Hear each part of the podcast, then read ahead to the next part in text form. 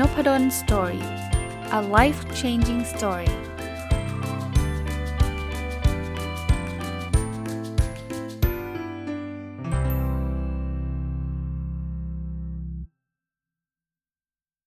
สวัสดีครับ ยินดีต้อนรับเข้าสู่นพดล Story Podcast นะครับ แล้วก็วันอาทิตย์นะครับ ยินดีต้อนรับเข้าสู่รายการ My Books นะครับ เป็นรายการที่ผมจะเอาหนังสือที่ผมเขียนเองเนี่ย มารีวิวให้ฟังอย่างละเอียดนะครับ ก็อยู่กับหนังสือเล่มนี้นานมากเลยนะ นานที่สุด ตั้งแต่รีวิวมาเลยนะครับ แต่วันนี้จบแน่นอนนะครับ เล่นหุ้นอย่างไรไม่ให้ลำเอียงนะหนังสือธีมของหนังสือที่ถ้าท่านเคยฟังมาตลอดเนี่ยจะเป็นธีมที่พูดถึงเรื่องของความลำเอียงในการตัดสินใจลงทุนในในตลาดหุ้นนะครับ แต่ว่า episode หลังๆเนี่ยผมมีการทำวิจัย แล้วก็พูดไปเลยไปถึงเรื่องของลักษณะนิสัยของนักลงทุนที่ประสบความสำเร็จ ก็เลยใช้เวลาหลายตอนหน่อย แต่ว่าก็ต้องพูดอีกที ผมกลัวว่าเดี๋ยวคนจะเข้าใจผิดนะว่าหนังสือเล่มนี้เป็นเรื่องของการพูดถึงนักลงทุนชั้นนำทั่วโลกนะมันจะมีบทสั้นๆท้ายเล่มเท่านั้นเองนะครับแต่เนื้อหามันมันเอามาขยายความได้เยอะก็เลยพูดยาวหน่อยนะครับ คราวนี้เมื่อสัปดาห์ที่แล้วเนี่ยผมพูดถึงว่าผมไปศึกษา โดยการเก็บข้อมูลกับนักลงทุนไทยที่ลงทุนในตลาดหุ้นนะครับ แล้วก็ไปเอา นิสัยการลงทุนของนักลงทุนชั้นนำ6-7 ท่านเนี่ยนะครับเอามาแล้วก็มาถามว่าท่านลงทุนแบบไหนยังไงนะครับ รวมทั้งถามว่าผลตอบแทนการลงทุนท่านเป็นยังไง แล้วผมก็มาเปรียบเทียบกับผลตอบแทนการลงทุนของตลาดหุ้นในระยะเวลาที่ท่านลงทุนนะ เช่น ใครลงทุนมา 2 ปีก็เทียบกับผลตอบแทน 2 ปีนะครับ ใครลงทุนมา 10 ปี ก็ดูค่าเฉลี่ยผลตอบแทนของตลาด 10 ปีนะ ดูซิว่าใครเป็นนักลงทุนที่สำเร็จและไม่สำเร็จนะครับ สัปดาห์ที่แล้วก็เล่าให้ฟังว่า เรื่อง demographic data ก็คือเขาเรียก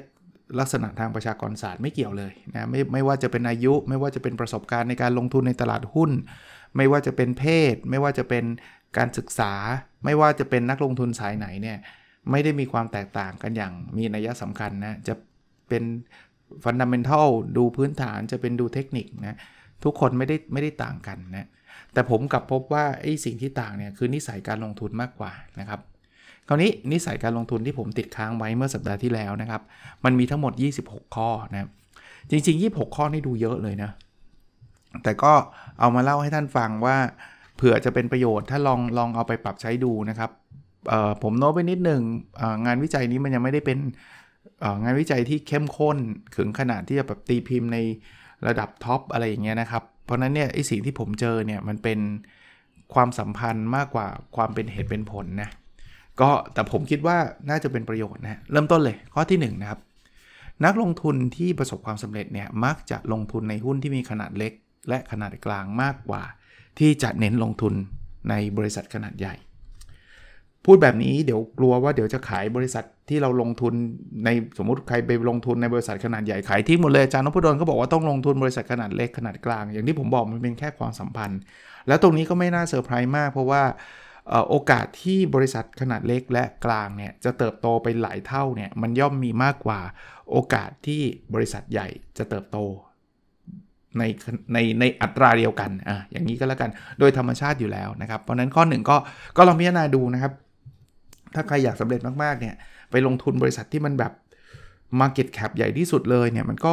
โตเท่าหนึ่งมันยากหน่อย ไม่ใช่ว่ามันไม่ได้นะมันยากหน่อย แต่ข้อดีของบริษัทใหญ่มันก็มั่นคงหน่อยใช่ไหมถ้าบริษัทเล็กเนี่ยโต 3-4 เท่าเนี่ยเป็นเรื่องอาจจะทำเป็นเรื่องที่เป็นไปได้อะคงไม่ได้ง่ายหรอกแต่ว่าก็เป็นไปได้นะครับ ข้อที่2นะ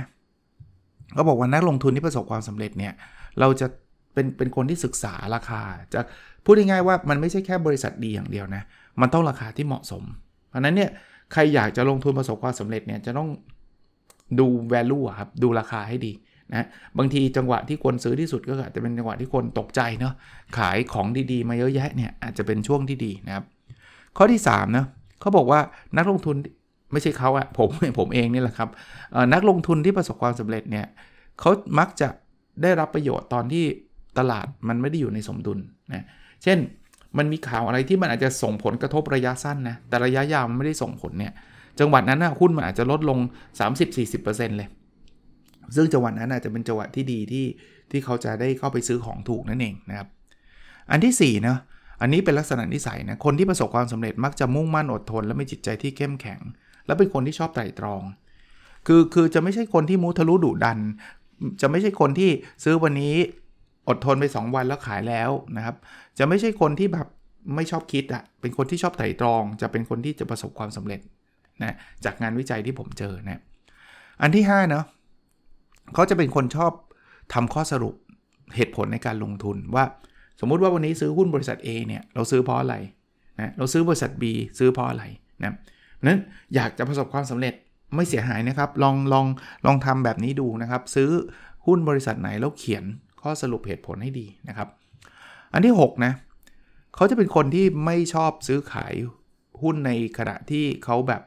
อารมณ์มันไม่ไม่ปกติอะเช่นอารมณ์แบบหมดความอดทนเงี้ยเฮ้ยไม่ไหวแล้วว่าโคตรเซ็งเลย ติดดอยมา 3 วันแล้วขายดีกว่าเว้ยอะไรเงี้ยเออเขาจะไม่ใช่คนมีลักษณะแบบนี้ครับ ถ้าถ้าจะประสบความสำเร็จนะ อันที่ 7 ครับ เขาจะไม่ชอบกระจายการลงทุน พูดแบบนี้ผมไม่ได้บอกว่าห้ามกระจายนะ แต่ว่าถ้าเราอยากประสบความสำเร็จเนี่ยเราต้องโฟกัส ลงทุนในสิ่งที่เรารู้ครับ การกระจายลงการการลงทุนไปเยอะๆ แต่เป็นบริษัทที่เราไม่รู้จักเลยว่าทำอะไร มันก็ไม่ช่วยลดความเสี่ยงนะอาจจะเสี่ยงขึ้นด้วยซ้ำนะครับ แล้วอีกอย่างหนึ่งอันนี้ก็ไม่เซอร์ไพรส์คือยิ่งกระจายเยอะเนี่ยโอกาสที่คุณจะชนะตลาดก็ยิ่งน้อย ถ้าคุณกระจายไปซื้อหุ้นทุกตัวในตลาด คุณก็ได้ผลตอบแทนเท่าตลาดอะวงเล็บไว้นิดหนึ่งผลตอบแทนเท่าตลาดเนี่ย ดีถือถือว่าค่าเฉลี่ยถือว่าดีนะ เพราะว่าจากงานวิจัยถ้าถ้าฟังเมื่อสัปดาห์ที่แล้วเนี่ยส่วนใหญ่เนี่ยสู้ตลาดไม่ได้นะนักลงทุนรายย่อยเนี่ยนะอันที่ 8 ครับ เขาจะเข้าใจและรู้จักหุ้นทุกตัวที่เขาถืออยู่เลย เพราะนั้นนี่ใครถือหุ้นแล้ว ถามว่าเออบริษัทนี้ทำอะไรแล้วตอบไม่ได้เนี่ยความเสี่ยงแล้วนะ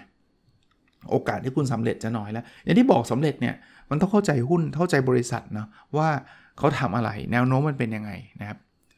อันที่ 9 นะเขาเขามักจะสนใจบริษัทที่มีโกรดคือมีอัตราการเติบโตสูง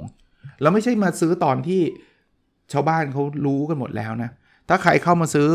เทสลาตอนนี้เนี่ยขออนุญาตยกชื่อบริษัทแล้วกัน เพราะว่ามันอยู่นอกประเทศไทยนะ ผมคิดว่าอาจจะช้าไป เพราะว่าตอนนี้เนี่ยโหคนซื้อจน PE เป็นพันแล้ว PE คือราคาต่อกำไรเนี่ยเป็นพันละ ส่วนใหญ่เนี่ยเขาชอบโกรธครับ แต่ถ้าก็ถ้าผมยกเทสลาเขาซื้อเขาซื้อตอนที่เทสลายังไม่ค่อยมีคนสนใจมากนักอารมณ์แบบนั้นนะครับ อันที่ 10 นะครับ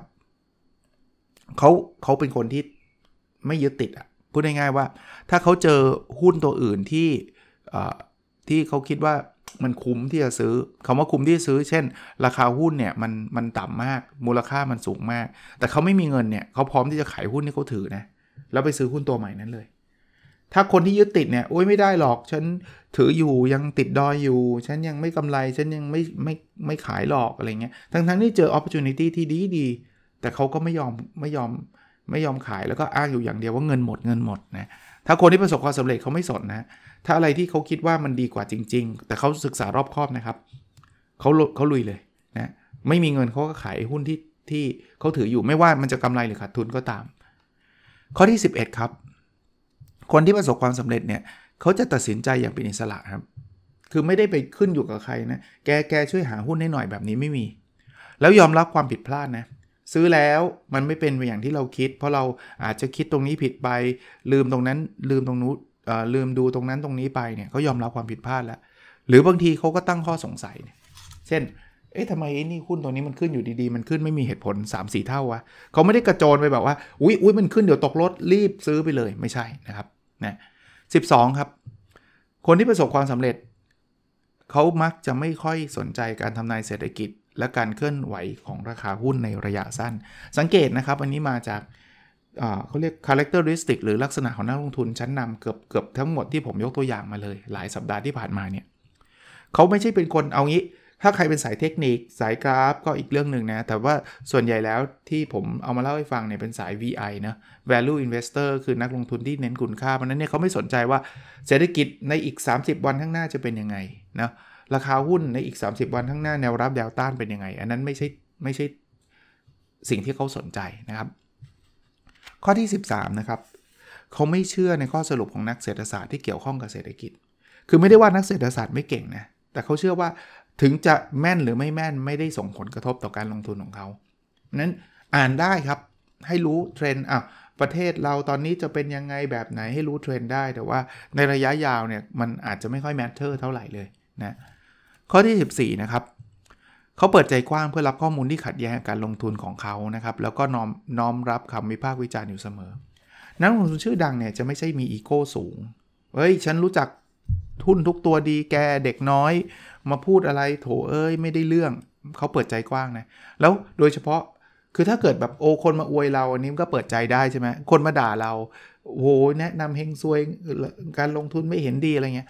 เขาบอกเขายอมรับข้อมูลที่ขัดแย้งเลยนะเขาซื้อหุ้นตัวนี้มีคนมาโจมตีหุ้นตัวนี้เขาไม่ได้ไปดีเฟนต์ไม่ได้แกมันโง่ แกมันไม่ได้เรื่อง หุ้นตัวนี้มันดีไม่ใช่เลยนะครับเขาเขาฟังเนี่ยแต่ฟังแล้วจะทำตามหรือไม่ทำตามอีกเรื่องหนึ่งอย่างที่เมื่อกี้พูดนะ เขาต้องมีความเป็นอิสระนะครับ คือไม่ได้ว่าใครพูดอะไรก็เอ็นไปทางนั้นอย่างเดียวนะอ่าทำถัดไปนะครับ ข้อที่ 15ฮะเขาทำการวิเคราะห์ด้วยเหตุผลและปัสจากอารมณ์ในการตัดสินใจเกี่ยวกับการซื้อขายหรือถือหุ้นเสมอ หนังสือเล่มนี้เลยครับเล่นหุ้นอย่างไรไม่ให้ลำเอียงครับ คือผมเชื่อว่าทุกมนุษย์ทุกคนนะมีความลำเอียง แต่ว่าสำหรับคนที่ประสบความสำเร็จเนี่ยความลำเอียงแบบนี้มันจะน้อยหน่อยนะครับวันนั้นก็ตระหนักรู้แล้วก็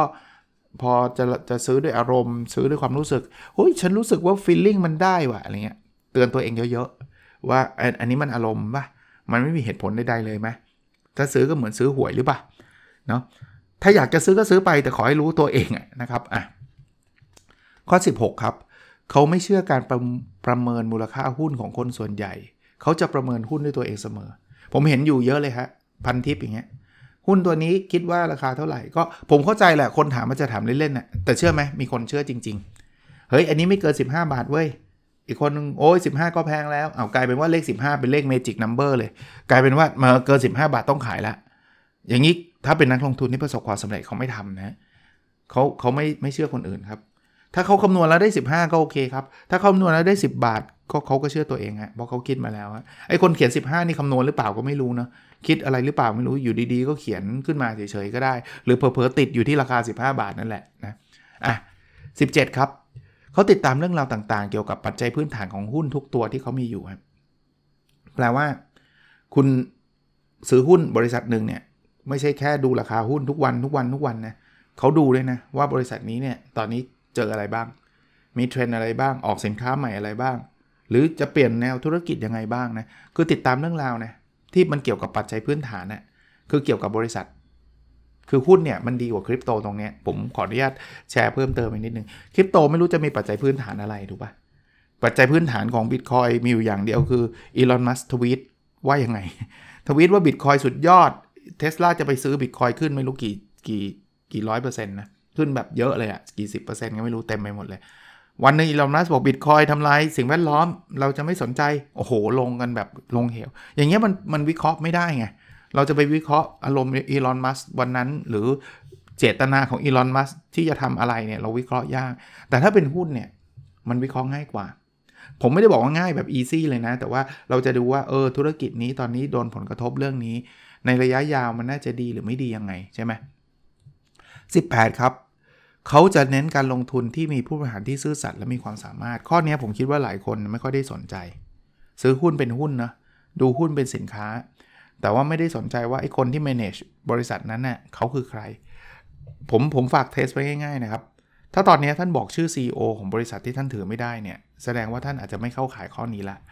ไม่ได้แปลว่าท่านจะไม่สำเร็จนะ แต่ว่าท่านอาจจะไม่รู้จักผู้บริหารเขาเลยพอบอกชื่อไม่ได้เนี่ยคำถามยากกว่าบอกชื่อก็คือ รู้ว่าเขาซื่อสัตย์ไหม รู้ว่ามีความสามารถไหม ถ้าเกิดท่านตอบไม่ไม่ได้แม้กระทั่งว่าเขาคือใครเนี่ยสข้อนี้ไม่ต้องถาม ถึงท่านตอบได้เนี่ยท่านก็ต้องเจาะลึกไปคราวนี้ความซื่อสัตย์มันก็ไม่ได้ดูกันง่ายๆใช่ปะแต่มันก็ไม่ได้แปลว่าจะดูไม่ได้เลย ท่านลองไปฟังเขาพูด ดูเขาว่าเขาเขาทำในสิ่งที่เขาพูดจริงไหมนะ มันมีข่าวอะไรที่เริ่มเป็นเทาๆ ข่าวอะไรที่มันไม่ดีเกี่ยวกับคนคนนั้นไหม จริง ๆ มันปิดกันไม่ไม่ไม่ไม่ได้มิดหรอกครับ เอาตรงๆนะบางคนเนี่ยเราเห็นโปรไฟล์เราเห็นวิธีการเราเห็นข่าว เราก็พอจะเอาเป็นว่าอย่าไปว่าเขาไม่ซื่อสัตย์เลยแต่ว่ามันก็เป็น question mark อะก็อย่าไปเสี่ยงครับ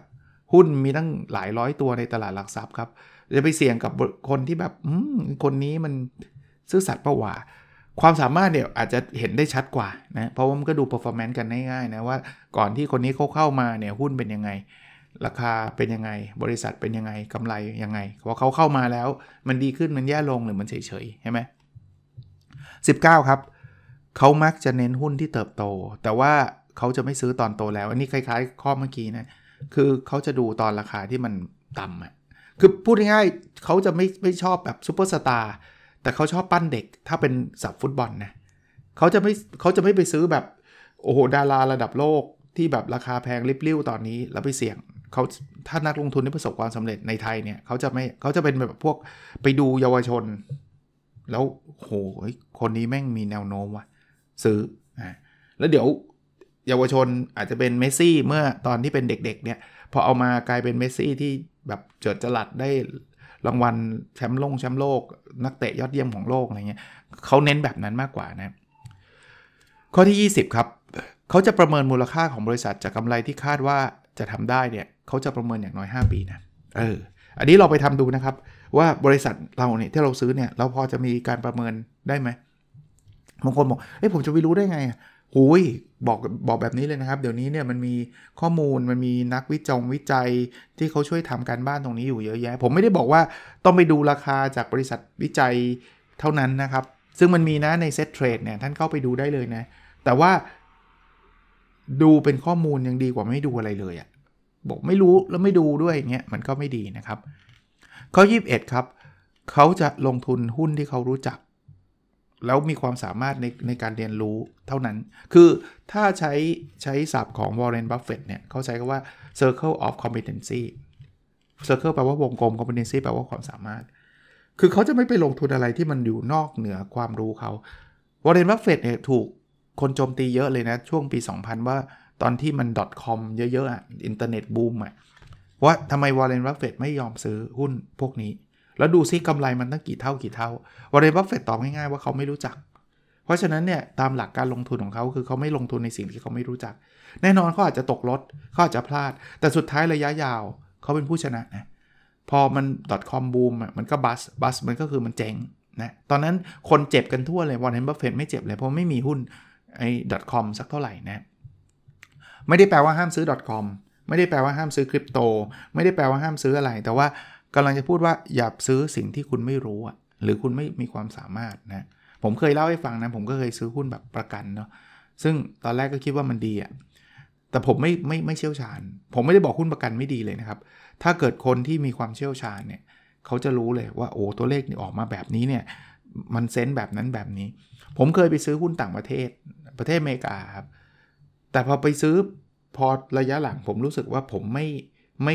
ถึงแม้ว่าดูเหมือนจะรู้จักบริษัทเขาแต่ว่าไม่ดีพอ ผมก็ขายครับ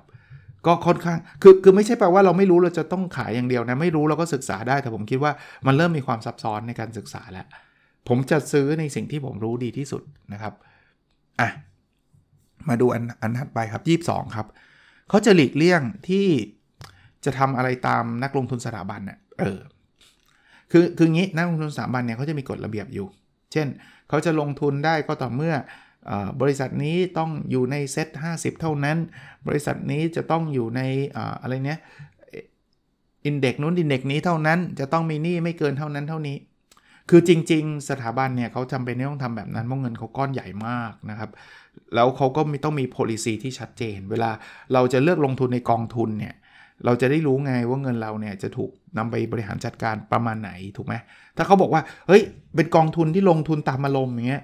เราคงเสียวว่าถูกปะว่าตามอารมณ์อะไรวะไม่ได้ใช่ไหมแต่เราเป็นรายย่อยเนี่ยบางทีเนี่ยข้อกฎกฎเด็กพวกนั้นมันไม่แอพพลายกับเราอะนะครับ เพราะนั้นก็ก็ไม่จำเป็นจะต้องทำตามกฎพวกนั้นนะ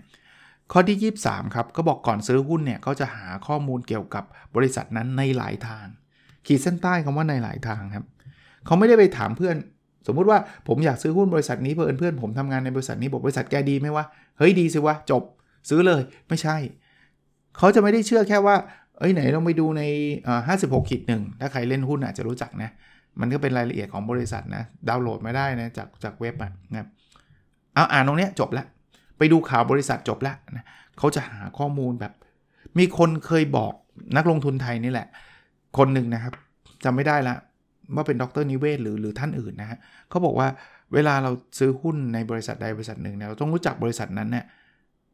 เกือบจะดีที่สุดของประเทศไทย อาจจะเป็นรองเจ้าของบริษัทกับผู้บริหารบริษัทนะนอกนั้นเนี่ยต้องไม่มีใครรู้บทจากบริษัทนี้ เอาเป็นว่าในบรรดาคนนอกอะ่ะคุณรู้ดีที่สุด ถ้าคุณมั่นใจแบบนั้นนะคุณซื้อหุ้นนั้นไม่ค่อยผิดหวังหรอกนะอะข้อ 24 ครับ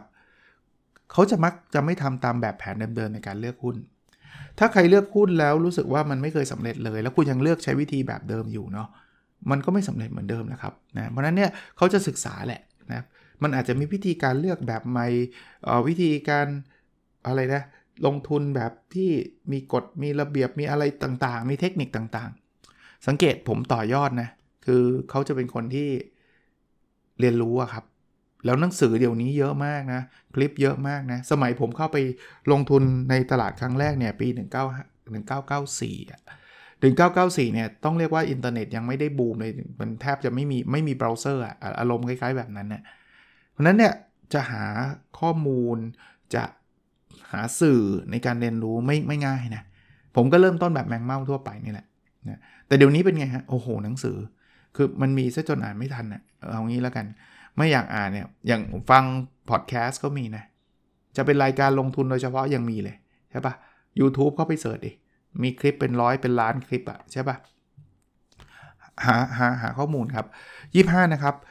เขาจะอ่าอ่านข่าวสารเศรษฐกิจสังคมการเมืองที่เกิดขึ้น คือไม่ได้แปลว่าต้องทำนาย แต่บางทีบางเหตุการณ์มันอาจจะส่งผลกระทบ กับเราบ้าง เมื่อกี้บอกว่าเอ้าอาจารย์บอกว่าไม่ไม่ต้องให้ไปทำนายเศรษฐกิจระยะสั้นใช่ ไม่ต้องทำนาย แต่ไม่ได้แปลว่าปิดหูปิดตาเลยฉันไม่ดูหรอกเรื่องโควิดช่างมันไม่เกี่ยวไม่ใช่นะฮะบางอย่างเนี่ยมันอาจจะรุนแรงถึงขนาดจะต้องปิดกิจการเลยก็ได้นะเพราะฉะนั้นเนี่ยเขาต้องอ่านข่าวสาร แล้วข้อสุดท้ายครับ ข้อที่ 26 นะครับเขาจะขายหุ้นเมื่อปัจจัยพื้นฐานเปลี่ยนแปลง จากดีแล้วมันแย่เนี่ยเขาเขาขาย เขาไม่ยึดติดอย่างที่บอก ไม่มีไอ้ซังคอร์สเฟอร์เรซี่ก็คือประมาณที่ว่า เฮ้ย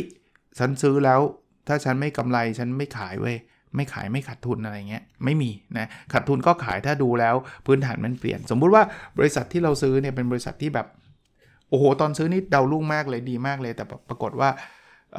เขาเปลี่ยน business model เขาไปทำอะไรก็ไม่รู้ ซึ่งเรารู้สึกว่าเออเราไม่รู้เรื่องเลยนะ แล้วก็ดูทีท่าจะไม่ดีด้วย หรือ ผู้บริหารเปลี่ยนคนแล้วคนใหม่ดูไม่ซื่อสัตย์เลยคนใหม่ดูไม่เก่งเลยอะไรเงี้ยเขาเขาก็ตัดสินใจขายได้ทันทีนะครับก็หนังสือเล่นหุ้นอย่างไรไม่ให้ลำเอียงนะครับสำหรับท่านที่ถามมานะหนึ่งคือที่ c 1ครับ ผมไม่มีก๊อปปี้หนังสือเล่มนี้อยู่กับตัวนะครับ มีหลายท่านถามมาว่าผมมีหนังสือเล่มไหนอยู่กับตัวบ้างเดี๋ยววันหลังผมผมบอกแล้วกันนะ มีไม่เยอะหรอกครับนะก็เก็บไว้นิดหน่อยนะแต่ว่าเล่นหุ้นอย่างไรไม่ให้ลำเอียงไม่มีนะครับ ถ้าที่ C1 น่าจะยังมี Copy นะครับสั่งออนไลน์น่าจะยังมีอยู่ หรือ To, to Read นะครับ เลข 2 แล้วก็ READ Read นะครับ แล้วเสิร์ชคำว่าเล่นหุ้นอย่างไรไม่ให้ลำเอียงน่าจะเจอครับ อันนั้นเป็นดิจิทัลบุ๊กนะครับ โอเค ประมาณนี้นะครับ หวังว่าจะเป็นประโยชน์แล้วเดี๋ยวสัปดาห์หน้าคงได้ขึ้นหนังสือเล่มใหม่ของผม แต่ยังเป็นธีมเรื่องความลำเอียงอยู่นะ ผมเขียนหนังสือเรื่องเกี่ยวกับความลำเอียงมา 3 เล่มเล่มแรกแค่คิดก็ผิดแล้วรีวิวไปแล้วเล่ม 2 คือเล่นหุ้นอย่างไรไม่ให้ลำเอียง ก็เป็นภาคต่อของแค่คิดก็ผิดแล้วเล่ม 3 โปรโมทไว้ก่อนก็ได้ฮะ ที่เราแยกเพราะโชคร้ายเขาสบายเพราะโชคดีนะครับ ก็จะเป็นความลำเอียงแต่ไม่ได้ไม่ไม่เกี่ยวกับหุ้นละ เป็นความลำเอียงในสถานการณ์ทั่วไปในชีวิตประจำวันทั่วไปที่เราเจอนะครับ โอเคครับ แล้วเราพบกันในสดถัดไปนะครับ สวัสดีครับ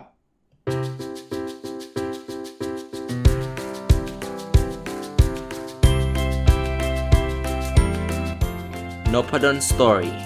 a life changing story